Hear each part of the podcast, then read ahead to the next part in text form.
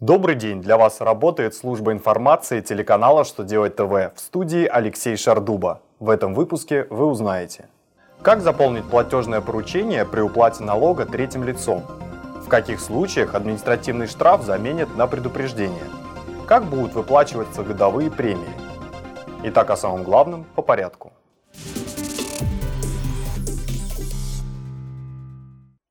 С 1 января 2017 года обязанность по уплате налога за налогоплательщика сможет исполнить иное лицо.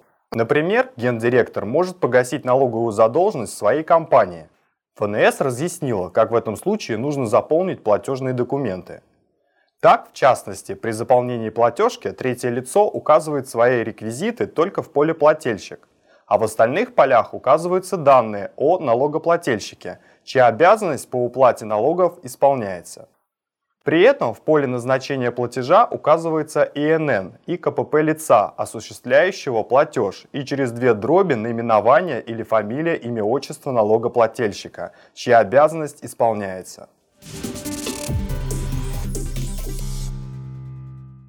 Федеральная налоговая служба разъяснила порядок замены административного штрафа предупреждением за впервые совершенное правонарушение.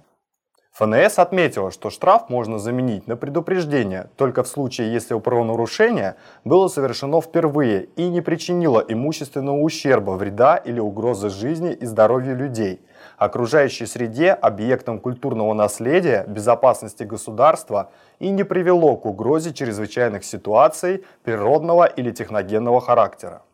В вопросе о квалификации действий правонарушителя нужно учитывать, что повторным правонарушением считается совершение однородного правонарушения в срок, когда лицо считается подвергнутым административному наказанию. Таким образом, следует выяснить, привлекалось ли лицо к административной ответственности ранее. Если привлекалось, то нужно уточнить время окончания исполнения постановления и приведено ли оно в исполнение.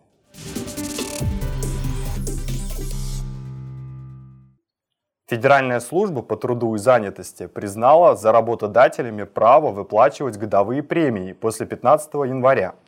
По сообщению Роструда, премии относятся к стимулирующим выплатам.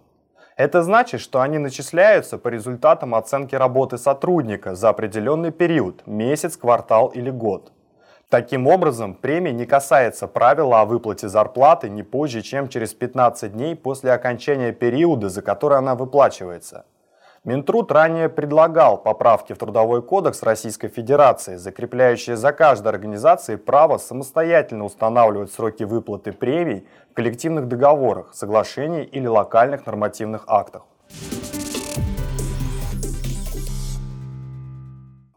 На этом у меня вся информация. Благодарю вас за внимание и до новых встреч.